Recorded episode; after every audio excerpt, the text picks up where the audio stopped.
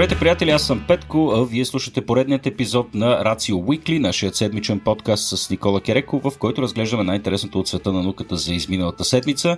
Днешният подкаст е подкрепен от нашите партньори от Мелан. Мелан са софтуерна компания, с която си партнираме от немалко време. Те подкрепят нашите събития и нашите усилия да популяризираме науката в България. Мелан са страхотна компания, познаваме немалко от хората, които работят там и горещо препоръчвам да разгледате и техните възможности за кариерно развитие. А, може да ги чекнете на сайта. Кой е сайта, бе, Никола? melan.com май беше. Мисля, че да.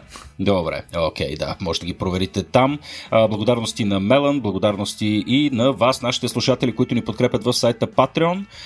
И с това започваме. Никола, здрасти, приятеля. Здравей, Петко, много ми е драго да те чуя. А, и на мен ми е драго да те чуя, Никола. Радвам се, че те намирам в добро настроение и в добро здраве. А, сега ние сме а, вече в края на февруари, записваме 22 февруари, нашият месец, който посветихме на тъмнината. А, имахме няколко а, събития, които проведахме в рамките на този месец. А, всъщност този четвъртък, на 24 вече това събитие ще е отминало, но все пак да си кажем, а, направихме събитие за тъмна материя. Ще направим събитие за тъмна материя. А, какво да ви препоръчвам да си купувате билети? Вече сте закъснели, приятели.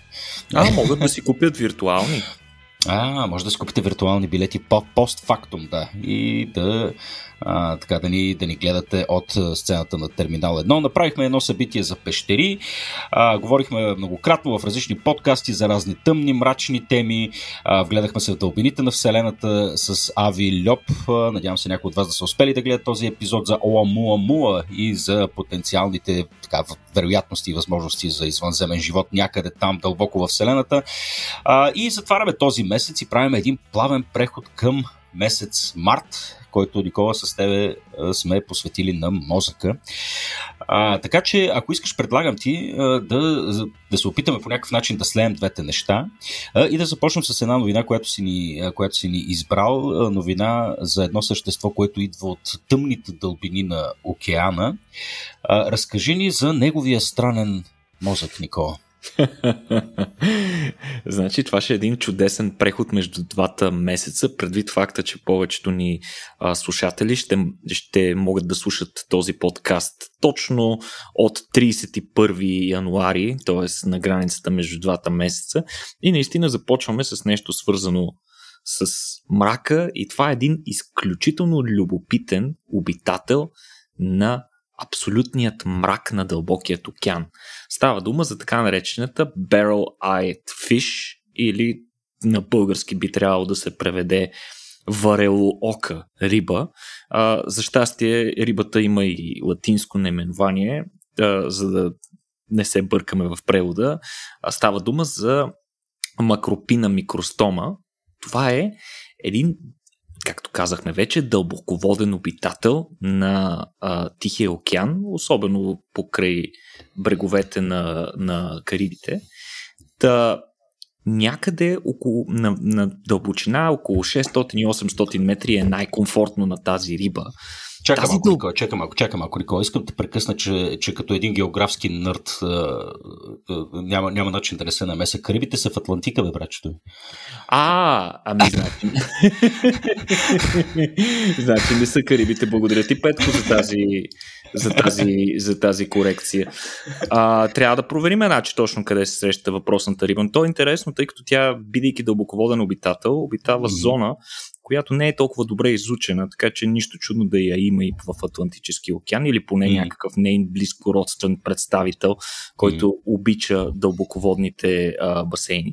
Та, тя обитава тази дълбочина, Петко, която а, в а, така сегрегирането, разделянето на океана според а, неговите дълбочинни зони се определя така наречената среднощна зона, Midnight Zone, като на това място тя се нарича по този начин, защото там практически не достига никаква светлина. Тоест, животните, които обитават тези дълбини, не, не са виждали никаква друга светлина, освен флуоресценция или и фосфоресценция, идваща от а, околните организми. Тоест, това mm-hmm. там е един много различен свят от нашия, много подобен на а, абсолютно извънземен свят в дълбините. Та, какво е интересното за тази риба и защо изобщо сме се фанали да говорим за нея?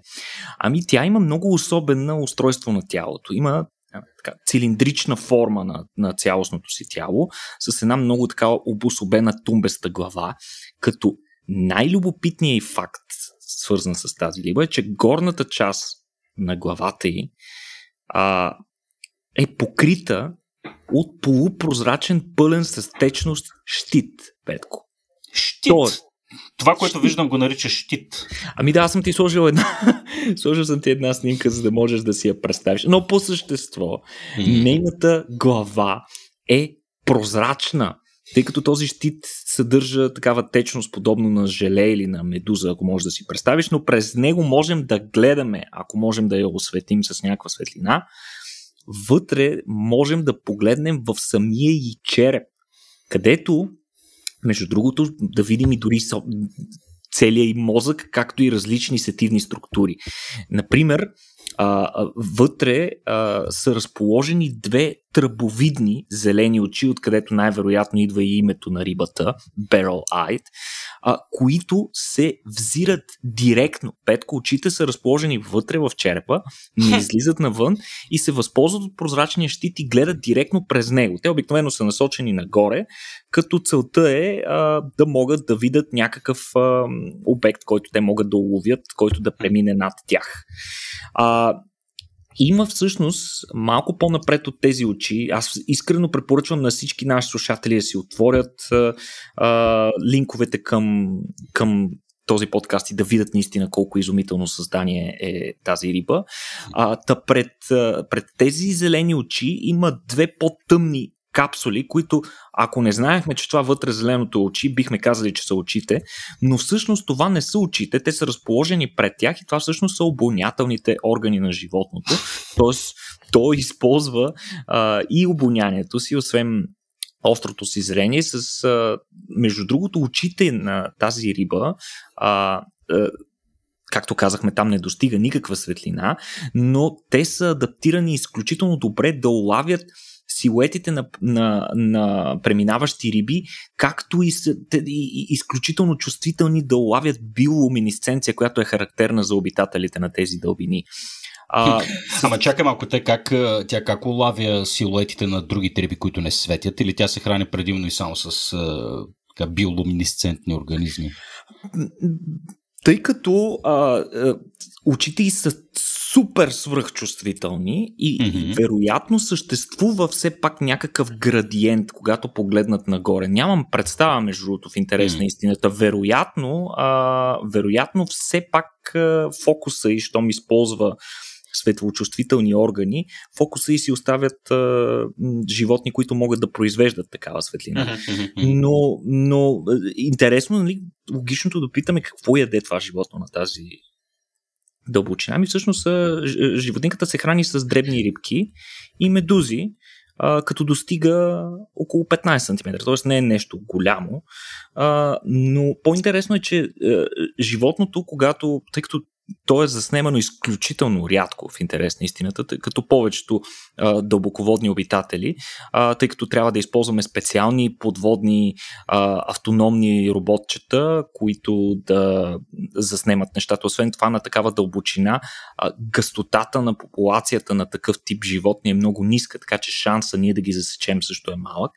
А, но интересното за това животно е, че когато са го видяли за първ път хората, те са обърнали внимание, че то е доста пасивно, така да се каже. Не се движи много активно, ами по-скоро седи в една такава стабилна а, позиция спрямо а, водната повърхност а, и не се движи много с изключение на моментите, в които трябва да улови някаква храна. А, това от една страна го прави, за да се изпестява енергия. От друга страна, на такава дълбочина и температурата на водата е близка до нулата, така че а, тъй или иначе нейният метаболизъм не е много интензивен. А, за да не се преобръща във водната колона, рибата има много дълги такива странични перки, които ги използва за стабилност, като, представи си, като, а, като а, такива стабилизатори на, на, на, на някакъв, mm. а, примерно на някакъв летателен апарат. А, също интересно е, че се смята, че тази риба, освен че се храни с рибки и медузи, които успява да лови сама, има способност, има и славата на крадец, Петко, като тя се храни с храната, уловена от едни други дълбоководни обитатели, така наречените сифонофори, които са едни много особени а, същества, които се групират а, много клетки в, и правят едни такива гигантски структури, а, подобни на тръби, а, като всяка от клетките, изграждащи външния слой на тези тръби, има м, такива клетки, копривни клетки, с помощта на които те могат да убиват жертвите си и да ги лавят и след това постепенно да ги разграждат, като органичните вещества, които са отделили, се разпределят между отделните клетки. А, та, всъщност, учените смятат, че причината за възникване на този лицев щит, на този прозрачен череп, всъщност е свързан точно с този начин на хранене чрез кражба, тъй като когато очите са разположени вътре в черепа, те са защитени от копривните клетки на сифонофорите и по този начин рибата може да отиде и да лови вече а, нещо, което а, сифонофорите са хванали и да си го завлече.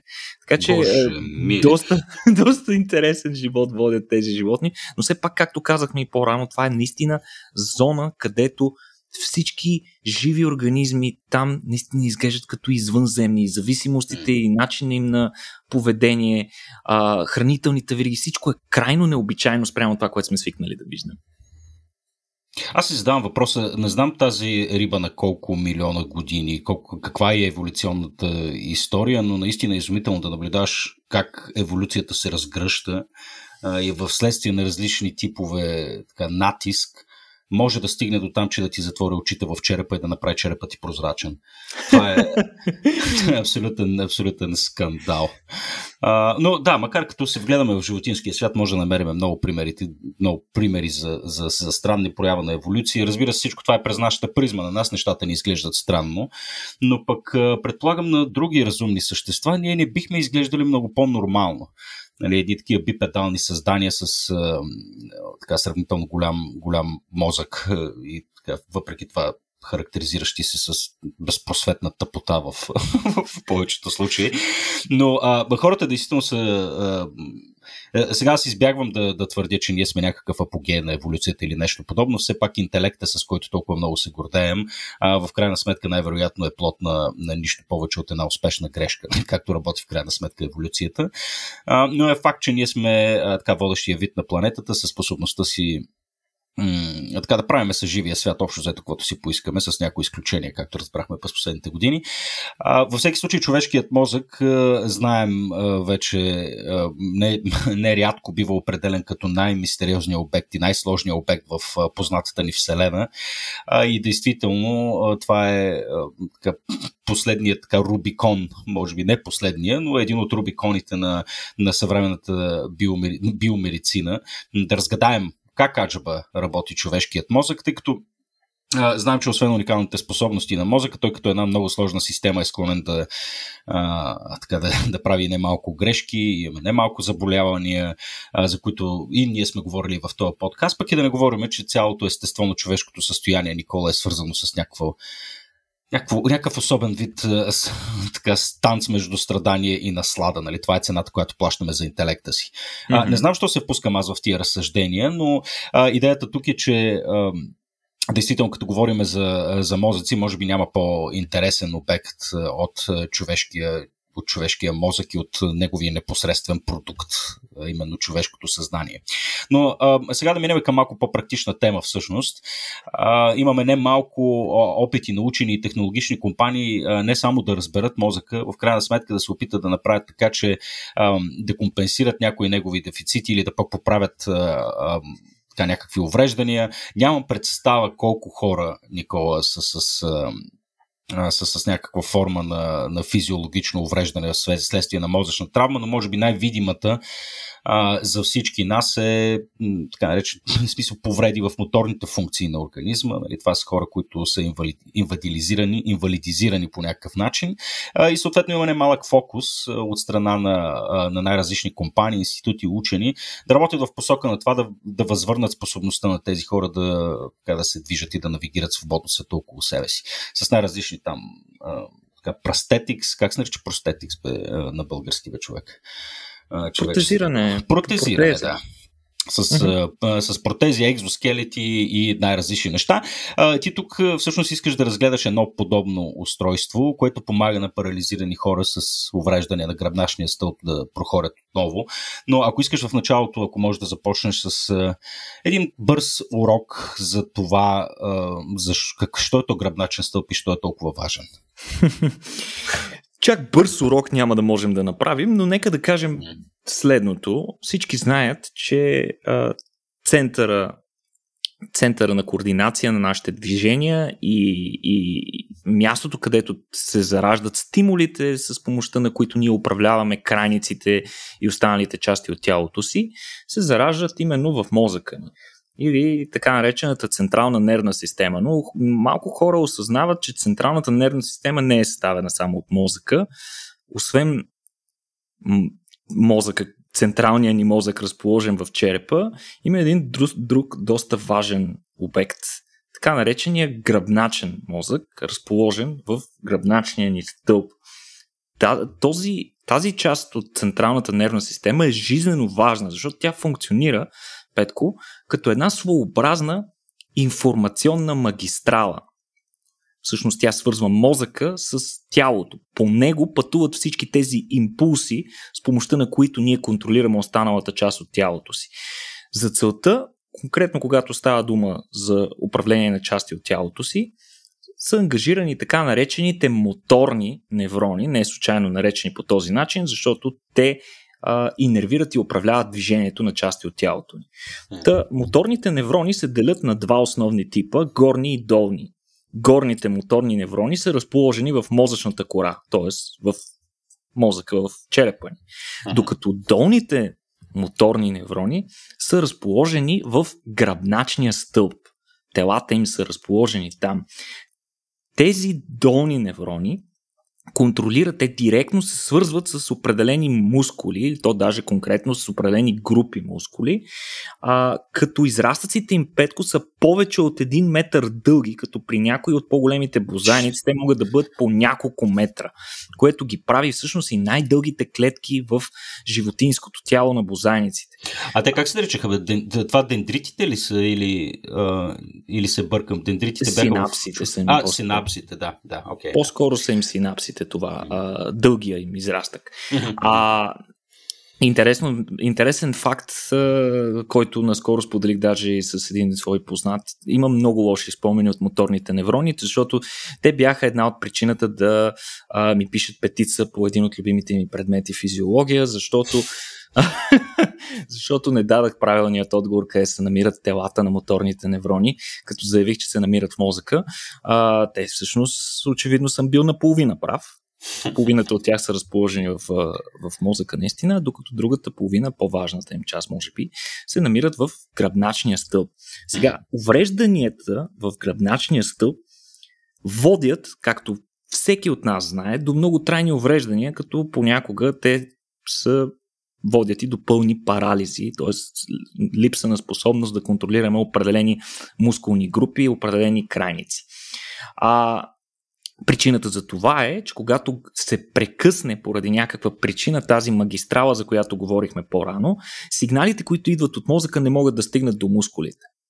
Което звучи логично. Нали? Представете си го точно като магистрала, става една голяма катастрофа на магистралата и очевидно колите, идващи отзад, не могат да продължат движението си. И тук логичното, нали, тук аналогията ни с а, магистрала а, ни кара да се запитаме, ми добре, не може ли тези коли да ги да заобиколят от някъде, да вземат някакъв обходен маршрут. Проблемът в а, човешкото тяло е, че обходен маршрут няма. И сега, това, което, за което искам да ви говоря, да ви разкажа днес, е за една новина, която излезе буквално последните седмици. Става дума за, за швейцарски екип от неврохирурзи, които са успели да имплантират електроди в 6 частично и 3 изцяло парализирани от кръста надолу хора. Очевидната идея с имплантирането на тези електроди е да се направи това а, странично отвеждане на сигналите, за обикаляне на, на повредението частък, за да може а, сигналът да стигне до здравите моторни неврони, които са разположени по-надолу от травмата.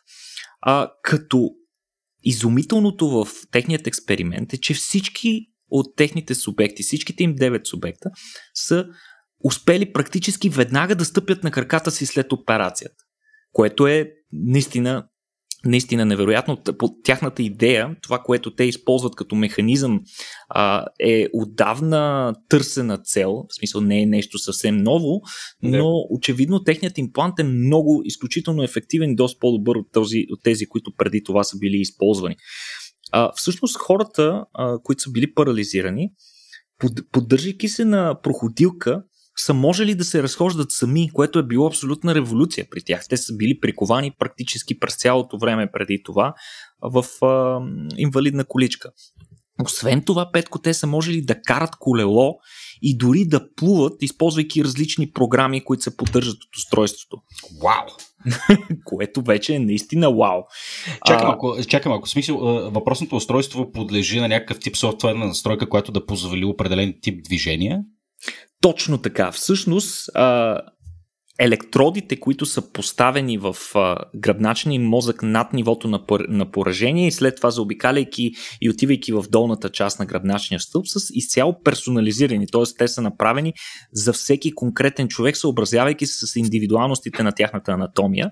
А, като невростимулатор пък е разположен в коремната кухина. Сам разбираш колко сложна операция е това. В коремната кухина се имплантира един невростимулатор, а тези сложни импланти пък се чрез финна неврохирургия се имплантират в различни части на гръбначния стълб и всъщност тези режими на плуване, каране на колело или ходене се регулират от таблет който пък е свързан с компютър, който комуникира директно с това устройство, което подава, а, подава импулсите и което е разположено в коремен. Тоест, то променя частотата и силата на тези импулси и по този начин променя а, режимите на, на движение, които може да поддържат тези хора. А, всъщност, това, че хората са можели да стъпят на краката си, обаче не означава, че те веднага са можели да, ги, да използват тези движения и да могат да се движат сами. Разбира се, било, било, били са нужни месеци на допълнително обучение и рехабилитация, но всъщност всички хора, особено тези, които са били на тримата напълно парализирани хора, са се подобрили значително. А, при някои от тях това подобрение и прецизиране и адаптиране към импланта е продължило и в следващите години, така че те буквално при всеки следващ преглед са можели да правят още повече неща, още по-прецизно. Някои от тях, двама от тях, дори са докладвали, че имат известна, възстановили са и до някаква степен известна чувствителност в крайниците си. Докато този, при който поражението е било най-тежко, казва, че остава без никакви усещания mm-hmm. в крайниците си, просто ги вижда как се движат. Което за мен звучи ужасно, но при всички случаи за тези хора това е представлява огромно подобрение в начина им на, на, на живот. А, интересното е, нали, каква би била следващата стъпка, тъй като очевидно неврохирурзите гледат и в бъдещето. Та следващата стъпка според тях е подобни операции да се извършват максимално рано след травмата, като според тях това значително ще повиши шанса а, за по-добра интеграция и по-бързо възстановяване на, на загубените функции, още преди въпросните поразени нерви а, да са започнали да зарастват на криво и съответно в последствие да им се намари способността да регенерират. А, като една от целите на учените е да успеят да възстановят и контрола върху свинтерите при тези хора, т.е. да могат те да контролират позивите си а, да ходят до туалетна, т.е. да го правят по желание. Но въпреки това, дори без дори без тази способност, а, интервюта с а, участниците показват, че значително много се е подобрил начинът им на живот, ако щеш дори само заради възможността им, примерно да отидат а, и да седнат на бар заедно с приятелите си, да присъстват просто там, а да не са седнали върху инвалидната количка. Освен това, а, упражненията, способността им да ходят сами от време на време значително подобрявало а, хроничната болка, която е свързана с непрекъснатата употреба на инвалидна количка, а, която се получават едни такива неприятни поражения и, и, и рани, свързани с непрекъснатото седене и притискане на едни и същи места от тялото. Но, разбира се, много обещаващи изглеждат тези изследвания. Те първо предстоят да, бъдат тестван, да бъде тестван този метод и върху други хора, върху повече хора. Но всички са оптимисти, че развитието в тази сфера и така да се каже подобряването на прецизността на имплантологията а, може да позволи още по-големи изкоци в близко бъдеще. Ще видим наистина какво би могло да свършат неврохирурзите на бъдещето. Да, това наистина звучи обнадеждаващо, но да видим действително ускорени, ускорени темпове на развитие в тази, в тази посока, защото да, няма. Излишно да го казвам, нали? Често пъти не се замисляме за дори дребните неща, които така, на нас биха ни очернили живота, дори ако трябва да ги преживеем за 10 минути, като например да не мога да си контролирам свинктера Никола. Да, а, да. да пък, пък камо ли да живееш по този, по този начин цял живот. Така че пожелаваме успех на всички изследователи а, и съответно в другата диаметрална противоположност и на хората от DARPA, които работят също по разни екзоскелети и подобни проекти, но с цел пък да убиват по-ефективно да им се не види а, идиотите му с идиоти. Както и да е, тук, тук е едно ненужно отклонение. Ами добре, а, сега Никола, като говорим за, за човешкия мозък, а, може би един от, а, така, от по-мистериозните аспекти на нашето собствено съзнание е, а, и, и изобщо на нашата, на нашата биохимия, на нашите, на нашите тела е, е немаловажният въпрос защо спим. Защо спим, как спим?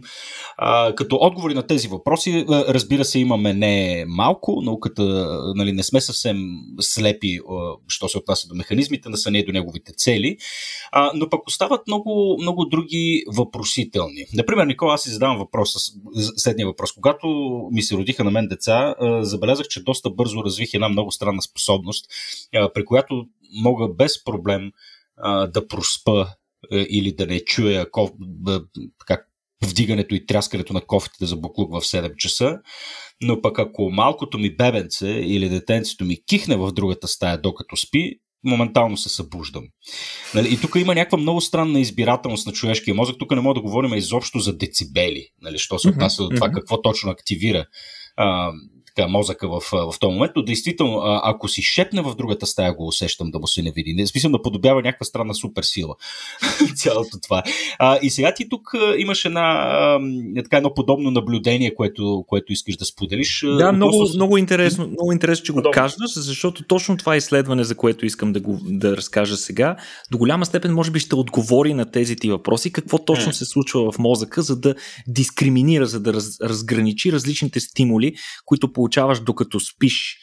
Всъщност, ти хубаво спомена, наистина ние имаме от познанията, които сме натрупали до момента, свързани с изследвания на човешката биология, ние знаем, че съня играе много важна роля за много различни функции в човешкото тяло. От една страна, докато спим, тялото ни преминава в друг режим, в който всички части от него си почиват по-добре, включително мускули, а, различни органи, включително и, а, разбира се, и нашия собствен мозък, който пък а, на скорошни изследвания показаха, че използва времето през нощта, докато спи, и особено фазата на дълбокия сън, за да прочиства а, вредни метаболити, които са се натрупали вследствие на неговата активна дейност през деня.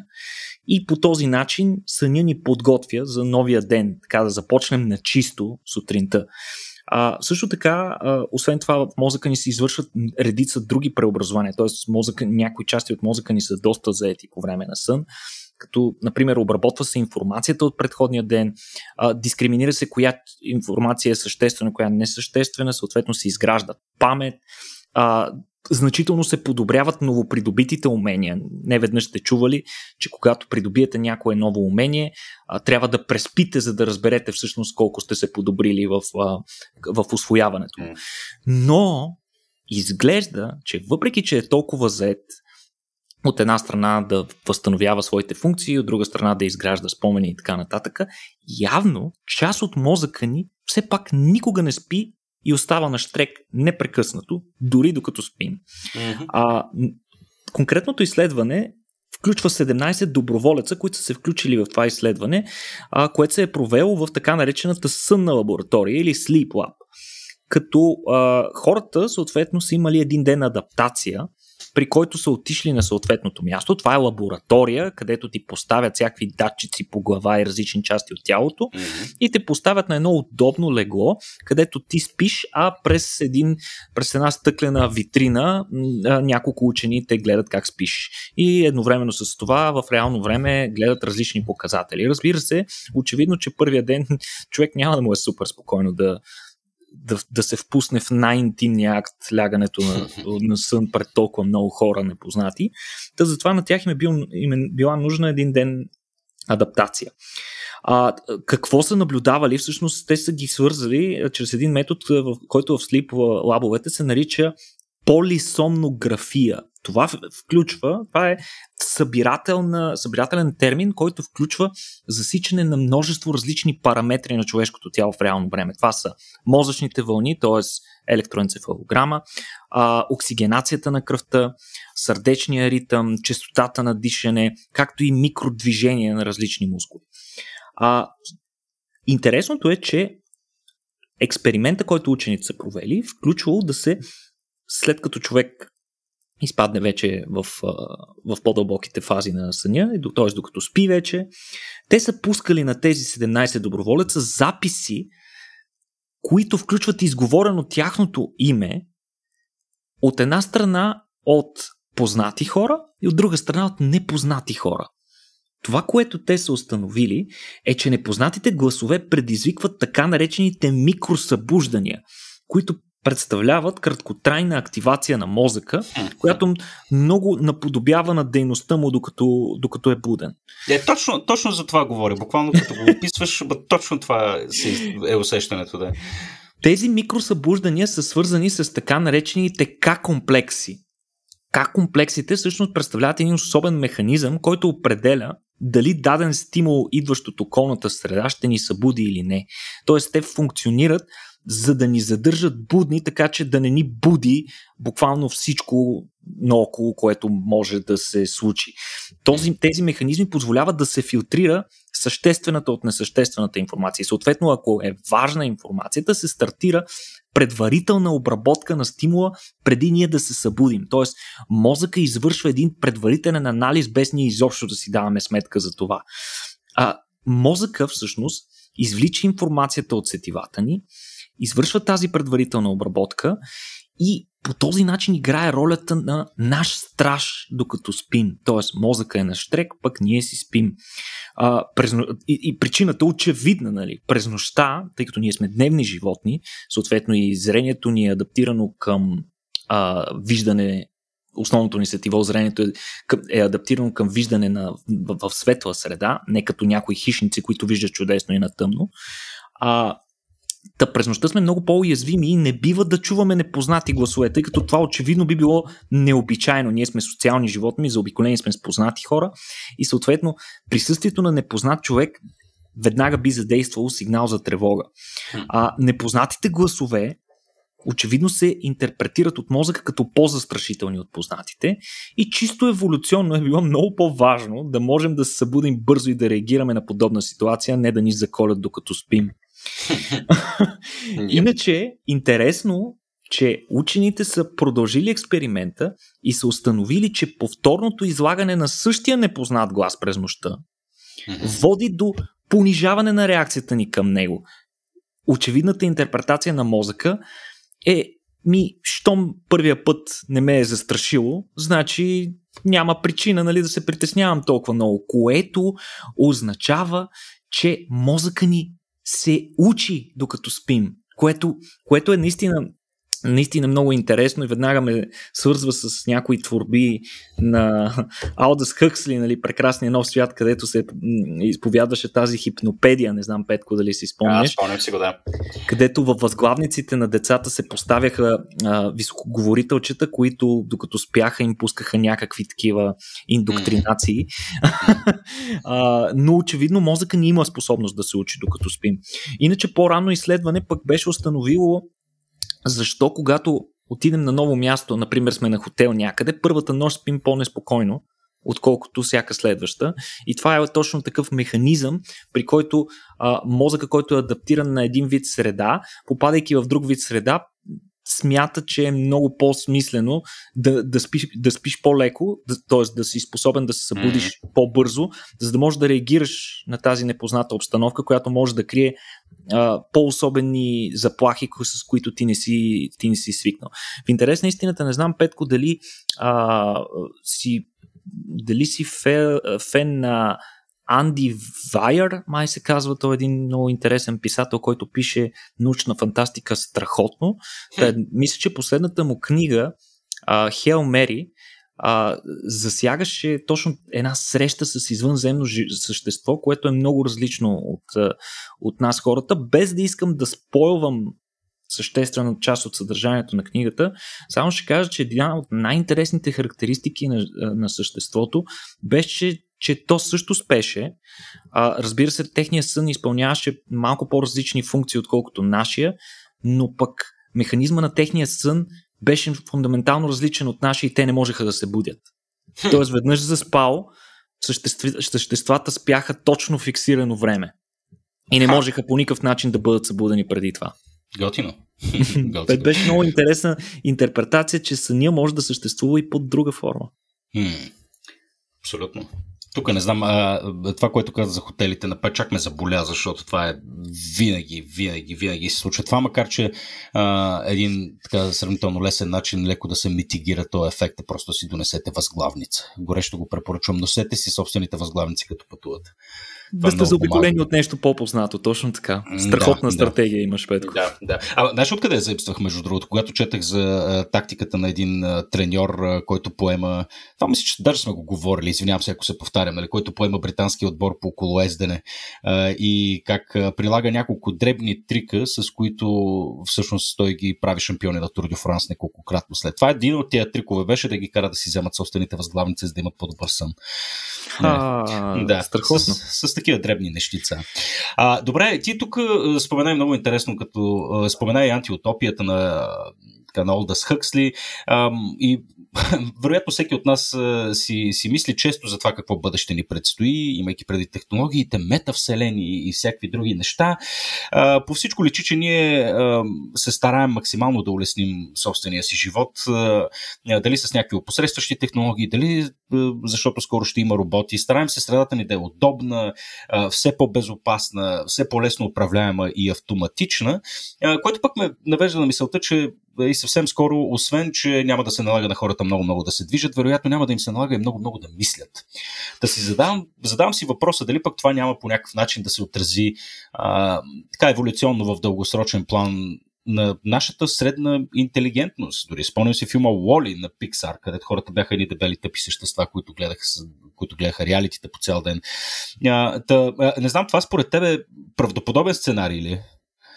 Е, не, най-добрият пример в това отношение в Холивуд, знаеш, че е идиокраси.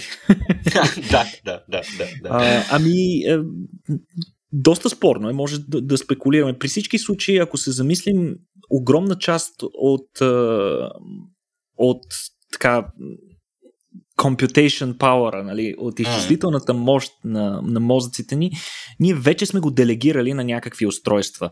А, може директно да се замислите а, хората, които са били съзнателни през 90-те години и началото на 2000-та, а, когато нямаше такива, нямаше устройства, нали, мобилни телефони и така нататък, тогава всеки от нас имаше в мозъка си един регистър буквално регистър от най-често използваните телефонни номера, които имат mm. нужда. Нали? Телефона на баба ти, на майка ти, телефона в службата на баща ти, да. телефона на роднини, приятели и така нататък. Всичко това се беше в главата ни.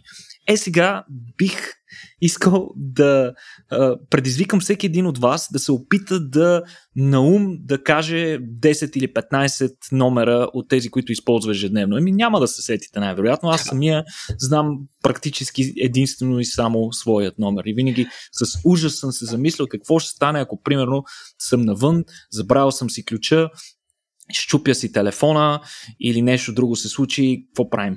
Да, да, или, или, или те затварят в клетка, прочитат ти Миранда правата и ти казват, имаш право на един телефонен разговор и ти си на себе си да звъдне, нали?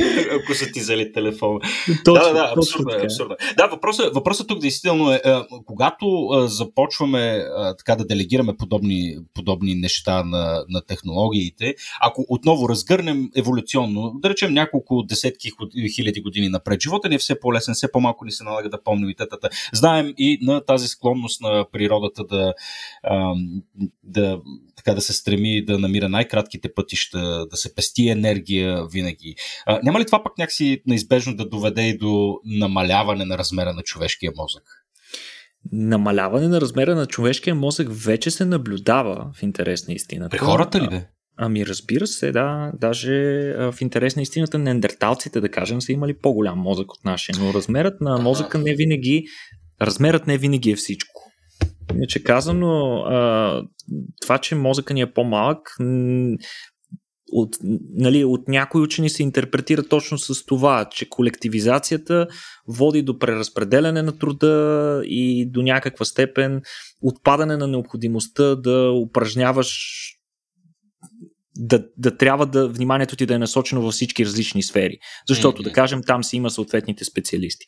А, но всъщност повечето учени са по-склонни да вярват, че намаляването на лекото намаляване на мозъка на Homo sapiens през последните няколко десетки хиляди години е по-скоро следствие на оптимизация на неговата работа. Тоест, а, с по-малко а, мозъчна маса, той върши повече работа. По-добре окабелен, да кажем, по-прецизно окабелен е мозъка ни.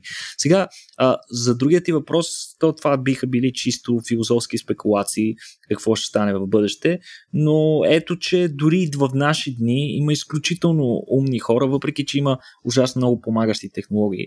Така че аз продължавам да смятам, че умни хора винаги, изключително умни хора винаги ще има, защото винаги ще има нужда от такива. Да, Надявам се да е, докато не развиеме някакъв изкуствен интелект, който да ни зароби и да ни управлява, то тогава в такъв случай няма да имаме нужда да сме толкова умни, защото някой друг ще взима решенията вместо нас. Добре, но ние пък с тебе, като говорим конкретно за животинския свят, често пъти сме споменали октоподите, най-различни видове примати. Естествено, интелигентността им или по-високия им интелект до някаква степен е продукти на необходимостта им те да се впускат в най-различни сложни стратегии, за да оцелеят или за да се съвокупяват. Точно така, смисъл... предизвикателствата на живота. Точно така, предизвикателството на живота, щеш, не щеш, нали, те карат да поумняваш. А, Значи ли това, че е, примерно при животни, които са опитомени, да речем, mm-hmm. В смисъл, кокошката човек е 100% по-тъпа от орела. Предполагам, не, не знам, нали, защото кокошката няма нужда да прави кой знае какво. Ти фърляш там жито, нали, гледаме ги от, от не знам колко хиляди години вече. А, така ли е всъщност? Не знам, има ли разлика Абсолютно. между опитомените? Абсолютно така е и това се знае от доста отдавна. В интерес на истината, едно от последните изследвания, за които исках да ти разкажа, е свързано точно с домашните котки. Това изследване установява, че има значително, че домашните, кот, домашните ни котки, а, които са наши спътници в живота, като домашни любимци и така нататък, имат значително по-малък мозък от дивите си предшественици. А, като в интерес на истината учените са направили много елегантно изследване. А, ние в момента знаем от кой вид а, котка е произвелезла домашната ни котка Фелис катис. Всъщност, а, вида от който е произхожда домашната ни котка е африканската котка Фелис либика. А освен това, а, дивата, а, питомната ни котка, другия и най-близък така еволюционен роднина, е европейския аналог на африканската котка. Тя се казва Фелис силвестрис. И всъщност Учените са установили, че опитомяването е, значи... е довело до значително намаляване на обема на черепа и размера на мозъка при домашните котки, като освен чисто статистическите данни на, на, на двата вида животни, от една страна дивите животни, африканската и европейската котка, от другата страна различни породи питомни котки, те са а, проследили размера при хибриди между диви и питомни котки, които все пак могат да се размножават помежду си. И при тези хибриди те са установили среден размер на мозъка. По-малък от този при дивите, но по-голям отколкото при питомните котки. Това, както предполагам, много от хората, които ни слушат, не е съществена изненада, тъй като същата тенденция се наблюдава и при другите опитомени животни, като например овце, кучета и зайци. Новото в случая е, че учените смятат, че естественият отбор към по-кротък нрав, което се смята, че е част от а, самия процес по опитомяване, води до по-малко количество клетки в една структура, която се нарича нервен гребен при животните. Това представлява популация, Петко, от стволови клетки, които се наблюдават на много ранен етап в образуването на ембриона и са разположени в съседство с тази тъкан, която ще образува в последствие централната нервна система. От този нервен гребен се образуват важни части от периферната нервна система, от черепа, кръвоносни съдове, както и някои структури на самия мозък, които са свързани с проявата на възбуда и страх. Тоест, промяната в стресовият орган, отговор, който се наблюдава при опитомените животни, за да не ги е страх от нас, най-вероятно ние сме избирали най-послушните, най-кротки и добри същества и те са се размножавали най-много. С течение на поколенията това а, е довело до промяна в размера на мозъка и цялостната структура на тялото им като интересен, а, и, и, като интересен извод на учените всъщност е, че противно на сегашните а, така мемета и, и, и, и теории, които се разпространяват най-вече сред а, любителите на котки, а, че те всъщност си остават диви животни и така нататък, а, и че всъщност котките, за разлика от всичките ни други домашни животни, са полуудомашени. Всъщност учените изобщо не са съгласни с тази теория, като те точно дават за пример тези свои данни, които са натрупали при това изследване и че всъщност промените, които се наблюдават в мозъците на котките са много сходни при тези, които се наблюдават и при другите опитомени видове. Така че а, ще разочароваме хората, но котките са си, домашните котки са си питомни а, до голяма степен. Разбира се, те имат а, изумителната способност да се оправят и изцяло сами, а, поради техните много силни ловни инстинкти и способността им да продължават да ловят и да си намират сами храна, но въпреки всичко те са си питомни. Котките са си опитомени животни от всякъде. Но продължаваме да ги обичаме безрезервно. Е, разбира се, то това е част от... Ти би ли обичал... А това е интересен въпрос наистина. Смисъл, защото напоследък доста насъбраха популярност таралежите като домашни животни. Не, не, не, знам, бе, Петко. Смисъл ми е малко абсурдно, нали? Знам, Аз че някои хора имат. Да, никога не подценявай способността на хората да се привързват към отделни неща. Може да направим специален епизод за различните видове фили, ако искате да видиш какво става. казвайки, казвайки го това от гледната точка на човек, който има пред себе си домашен любимец Тарантула, нали? Да, между другото. Бих, бих го разбрал. Да, да, да. Предполагам, че ти изпитваш безрезервна любов към Тарантулата си от тук, да, между другото, в момента тя даже се готви да сменя кожа, което е един от най-критичните стадии от а, живота на тези организми. Разбира се, един от най-изумителните. Изключително интересно е да се наблюдава целият процес на смяна на кожа, но това е и най-рисковият стадий в техния живот, защото тогава те са много безпомощни. Да кажем, ако условията на средата не са подходящи, това включва а, температура, влажност, стрес и така нататък, ако не са подходящи, те могат да сменят кожа погрешно или дори да се заклещят в старата си кожа и да умрат. Вау, Никола, служи една камера да го наблюдаваме това. Ми аз мисля, че имам някакво клипче, но със сигурност има и по-добри а, видеа. Може би ще намеря някъде в нета и ще включа. Абе, друго си е да видим твоята лична тарантула. Това, това е един чудесен епизод за науката, никога не спи там. Процесът е около при, при тарантула с крайен размер като моята. Процесът понякога отнема няколко дни. Еви ще си сложиш там с, как се нарича това? Таймлапс. Точно така. Ще направиш един хубав таймлапс и ще го гледаме. Ами добре, Никола, успех в тази трансформация на твоята тарантула. Как се казваш? Надявам се това да... не го споделяш? Не, не, аз се гордея с нейното име. Моята тарантула се казва Пандора, защото докато беше малка, живееше в котия. Ей, гениален. И, очи, и очевидно, нали, като някой тръгнеше към нея и аз бях не отваряй котията на Пандора. Добре, Нико, ами успех, както казах в тази трансформация, да ти е жива и здрава Пандора, да сте живи и здрави и вие, нашите слушатели, хората, които ни подкрепят и ни слушат постоянно, да са живи и здрави и хората от Мелан, нашите приятели и партньори, които, с които си партнираме от нея. Малко време те направиха този подкаст възможен. Може да проверите а, техните възможности за, за работа. Те са софтуерна компания, така че ако имате някакви технически склонности и умения, може да проверите какъв нов път може да поемете. Благодарности на Мелан, благодарности на вас и най-вече благодарности и на теб, Никола, а на вас, слушатели, чао и до следващия път. До следващия път.